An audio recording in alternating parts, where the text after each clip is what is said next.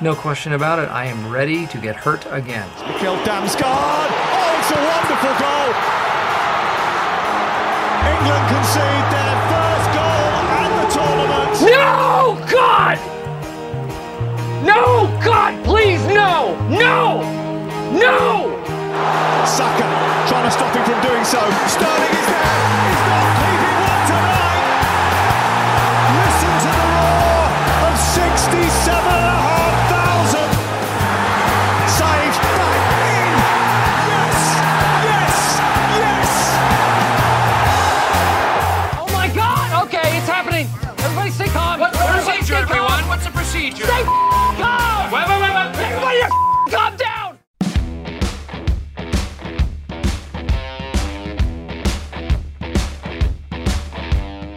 Hello, welcome to Years of Hurt, a Euro 2020 podcast with me, Richard Carey. And what on earth is going on? England are in the Euros final.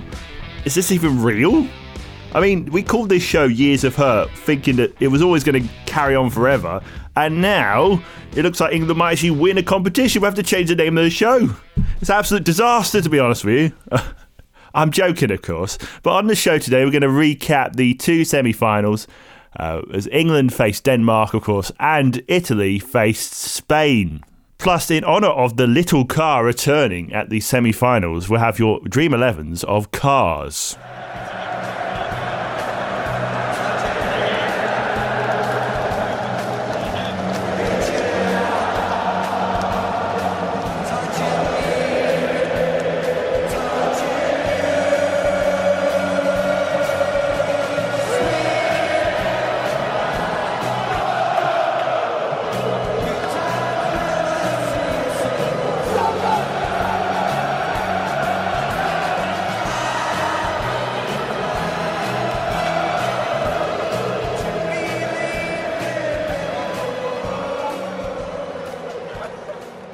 First, let's talk about England versus Denmark. England had a bit of a semi-final curse at major tournaments. They lost their last four in 1968, 1990, 1996 and 2018.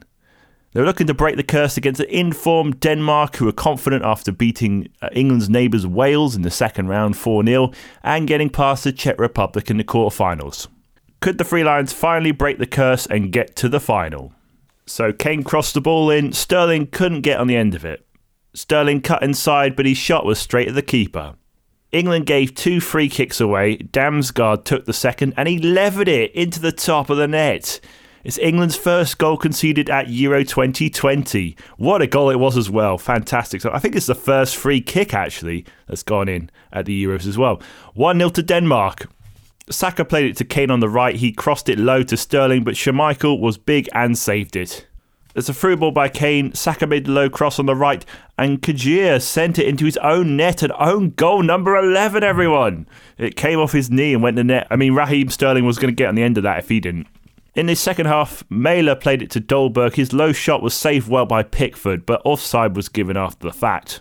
Mason Mount had a free kick, Maguire had a header, and it was a wonder save from Schmeichel to keep it level. Dolberg turned and shot straight at the keeper. Phillips played a through ball to Mount, but it came to nothing. Kane went down in the box, the ref gave a free kick to Denmark, not a penalty. It's kind of 50-50 that one, and from certain angles it looked like a stonewall penalty, from other angles it looked like a definite foul the other way, so I'm not really sure what to say there. Sterling played it to Kane, who played it to Phillips, but his shot was always rising over the bar. And at full time it finished, England won, Denmark won, so we needed some extra time. In extra time, Walker played the through ball to Kane. He shot from a tight angle, but it was another good save from Kasper Schmeichel. Sterling made a run into the box, he went down, and a penalty to England was given. But what does the VAR say?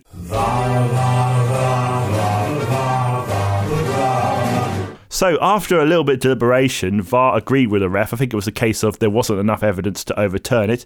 And the penalty was given. It was perhaps a little bit harsh as Sterling went down easily. But Mailer did have his leg out, so maybe perhaps something there, but not really too much, really. I think this has been quite a controversial penalty to give, especially under the circumstances.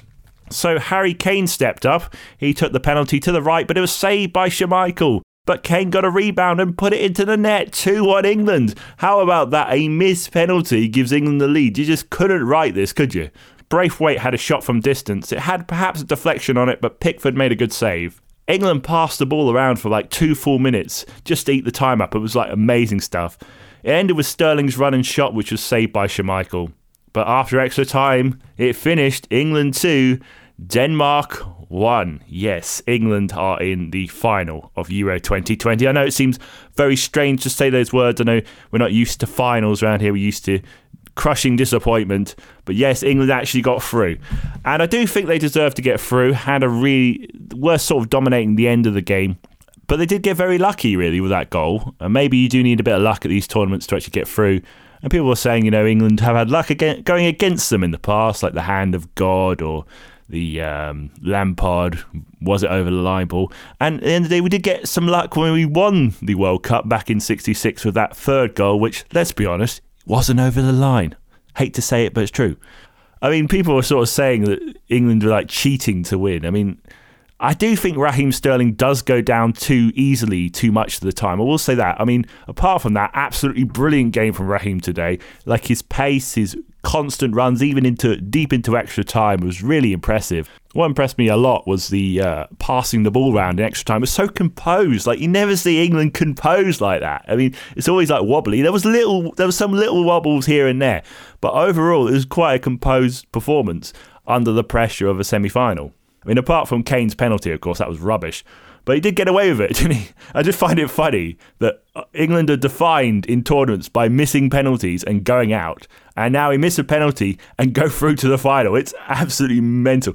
And I think it's quite a good thing, really, that didn't go to penalty shootouts. If you base it on the best penalty taker we've got, had a crap penalty to the right, which was easily saved. Schmeichel, I think, would be quite confident in a penalty shootout. I think Denmark would have taken it had it gone to penalties. England conceded their first goal of the Euros, and I think that was coming. Let's be honest, it was a wonder strike. I mean, some people were complaining about Pickford not saving it. I think it was... He did get a hand to it, but he was a little bit unlucky there, and I think, actually, it was such a good strike that's going to be difficult for any goalkeeper. So it's always interesting to look at Gareth Southgate's tactics. He changed the shape of the team in the second half of extra time when he took off Jack Grealish, who'd already been a sub, which is quite a bit of a bold move, but it did work quite well because I think changing it to a 5 at the back really steadied things up and obviously helped with the passing. I mean, initially it looked like we were letting Denmark back into it a little bit, but actually it worked out in the end. Quite a bold move to make. Obviously, you don't really want to bring on too many defenders if you've got to have a penalty shootout, that sort of thing. It's kind of a worry. But a really professional performance by England, and I think you've got to give them a lot of kudos for coming back from behind. You know, it's really England's first test of that. You know, never been on the back foot in this tournament in terms of the scoreline, at least. Denmark really defended quite well. They're quite deep, but they did defend quite well and really made it compact in the box. There was a lot of times where England was sort of getting to the 18-yard line, sort of thing. It's getting completely stuck because there was like 9 players behind them. I have to give a very special mention to Kasper Schmeichel, who I think might be the man of the match, even though he's on the losing side, because he made so many good saves. That save from Maguire was absolutely fantastic. Obviously, his penalty save got a bit unlucky with the penalty save, not to push it wide or to catch it. But he just had an absolutely brilliant game. I think both keepers were very good. Obviously, Pickford had a great save from Braithwaite and I think Dolberg as well. It just feels kind of surreal, this, though, doesn't it? Like in my lifetime, I only remember England losing tournaments, so I'm so conditioned to that. I sort of expected that, because I was seeing all the hype as it was going, and even Atomic Kitten released Southgate, You're the One this week, and it just felt like you get to that point of where it's peak hype of the tournament, and that seemed to be right now. We're at peak hype. And it's usually when that happens, England go out. And that's what you're so expecting to happen. And this time it didn't. And you know, had the luck not gone England's way, it could have been quite a different story. But you do need a bit of luck. And I do think England are sort of seen as the enemy by the rest of Europe almost. Because like it feels like we're sort of getting through in some matches by not playing the best kind of football. We'll talk about the final a little bit later. But the Italy match is definitely going to be the biggest test of this England side. And I pretty much guarantee that Southgate's going to have 5 at the back for that one. And Italy try and counter-attack as quickly as they can, and that's a great ball down the middle. What a superb challenge by Laporte, but Chiesa's onto it. Chiesa, yes!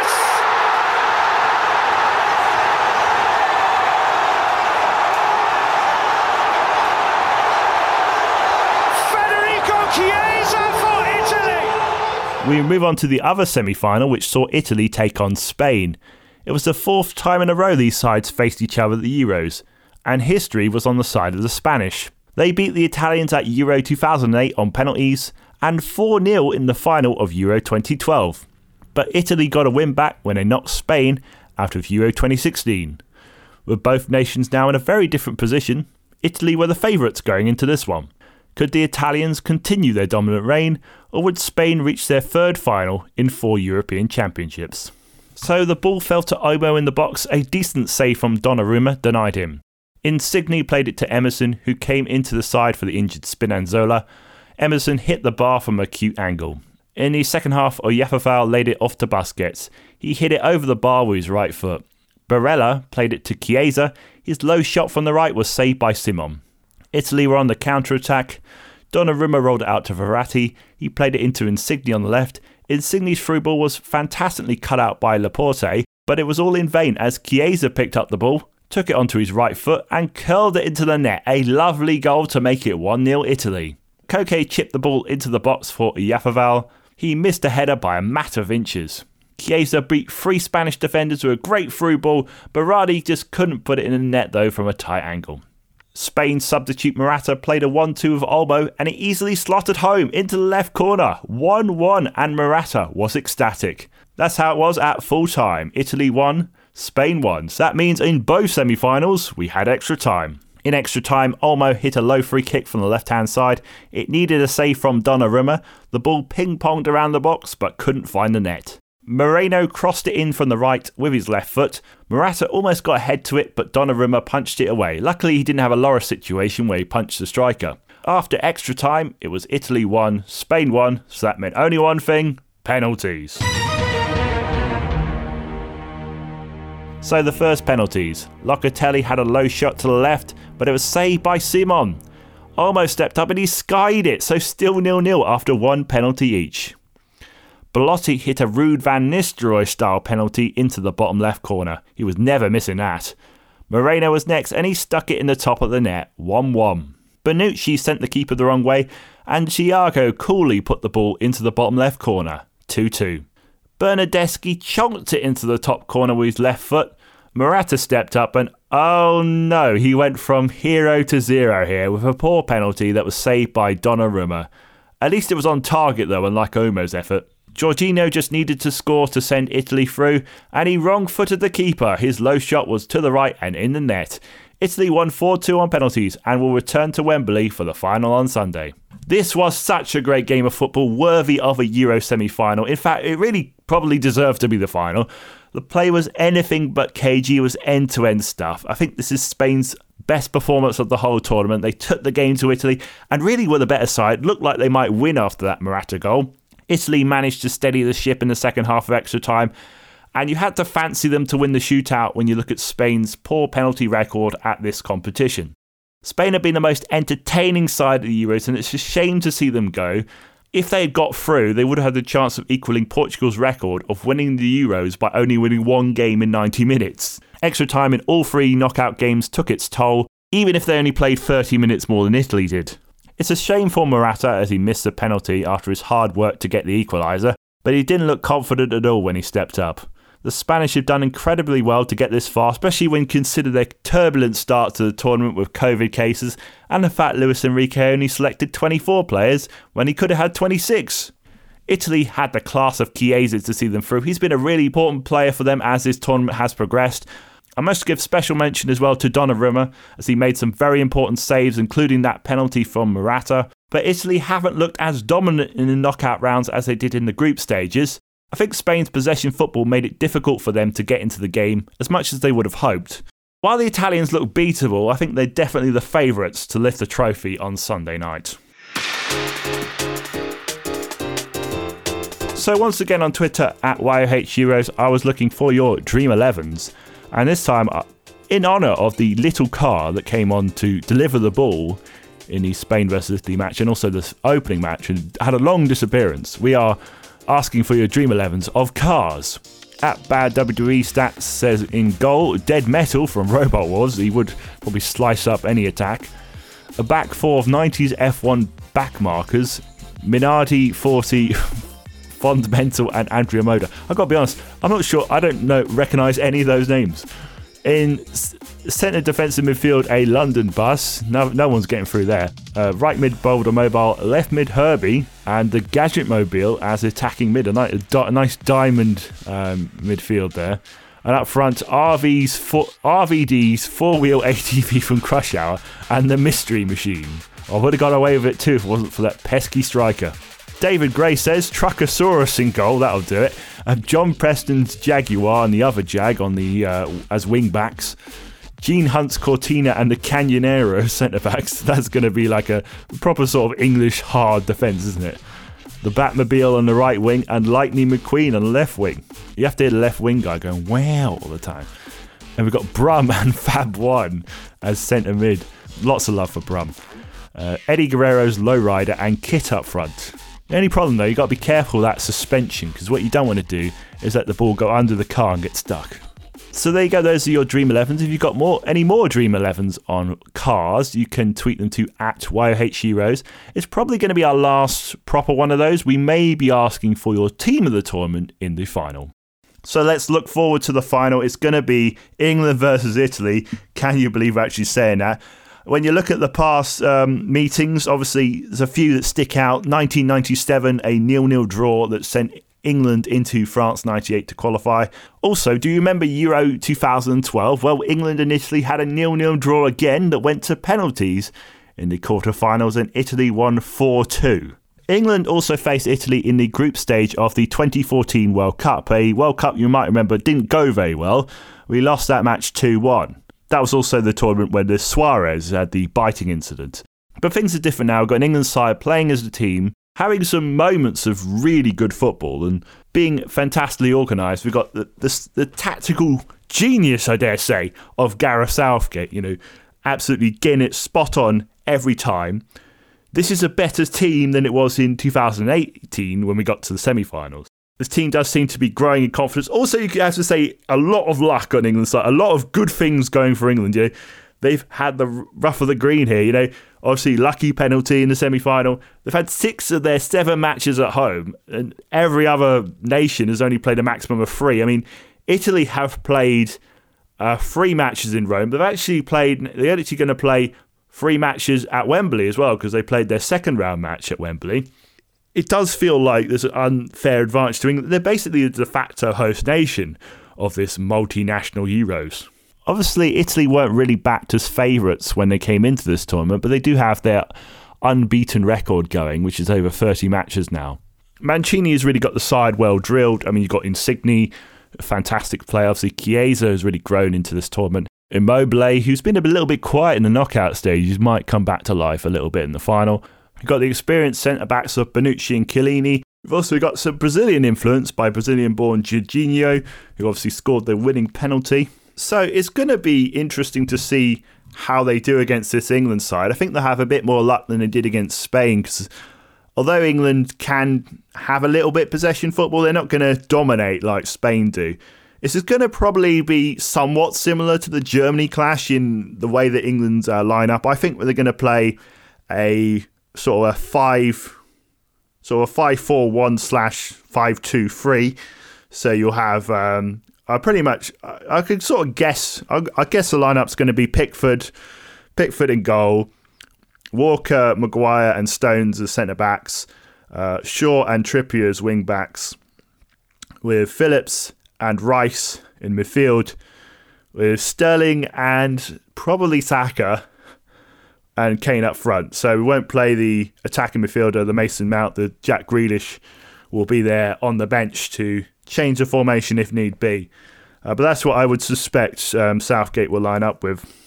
So they'll probably be expecting to soak up a little bit of the Italian pressure. I thought the match against Germany, England would have a bit more sort of counter-attack, but actually they dominate the match a bit more than I expected. You know, overall, if I'm going to give a prediction about this, it has to be, I think Italy are going to win. They have been the best side of this tournament. It's only marginal, though. If you actually look at the stats, England and Italy are basically neck and neck in terms of, you know, points won. If you looked at it on the league table, they're basically neck and neck, but I think Italy are 1 point ahead on goal difference or something like that. So that's how marginal the difference has been at this tournament. Obviously, they haven't played each other. So I think I would have to say, I think Italy are favourites, but it should be an enjoyable day. If you're an England fan, you know, this is a final of a major tournament. Like, whenever in your life are you going to get this again? So whatever happens, enjoy the day. And just remember, whatever happens, it's the best result at Euros ever. You know, win or lose, this will go down as the best England result at a European Championships in history, unless someone beats it in the future. So it's good either way, I think. Obviously, to win it would be a major achievement. I always worry, though, win it and get way too over cocky. And for the next 55 years ago, oh, do you remember 2020? Oh, that was the pandemic. Oh, no, I mean 2021, you know, the tournament they called 2020, but it was 2021. Oh, yeah, I remember that when England won it. Yeah, we're going on about that for the next, you know, 55 years. Ooh. And then by the time we get to 2076 and we win the next tournament, God forbid. So it's kind of going to be like that, isn't it? So I have to say, obviously, it's England's best chance of winning a tournament probably ever, because you've got the home advantage. You've got how many teams that were expected to win, like France and co, are out. And you've got the rub of the green, really. So everything's going for you. So really, there's not a better chance to win it than this. If you looked at the Euros from 5 years ago, you might remember Portugal versus France. France really were the favourites, played the best football throughout the tournament, and they lost in the final. So at the end of the day, it's just 90 minutes / 120 minutes, depending on whether they need extra time. And, you know, England could win it. It could happen. So thank you for listening to Years of Hurt, a Euro 2020 podcast with me, Richard Carey. We're almost there. We're on to our final episode next time. It's going to be the final, and we're also giving out our Euro 2020 awards. Let's hope it all goes well on Sunday. Enjoy the day. Have fun. Is it coming home? Let's hope so. From me, Richard Carey, it's goodbye.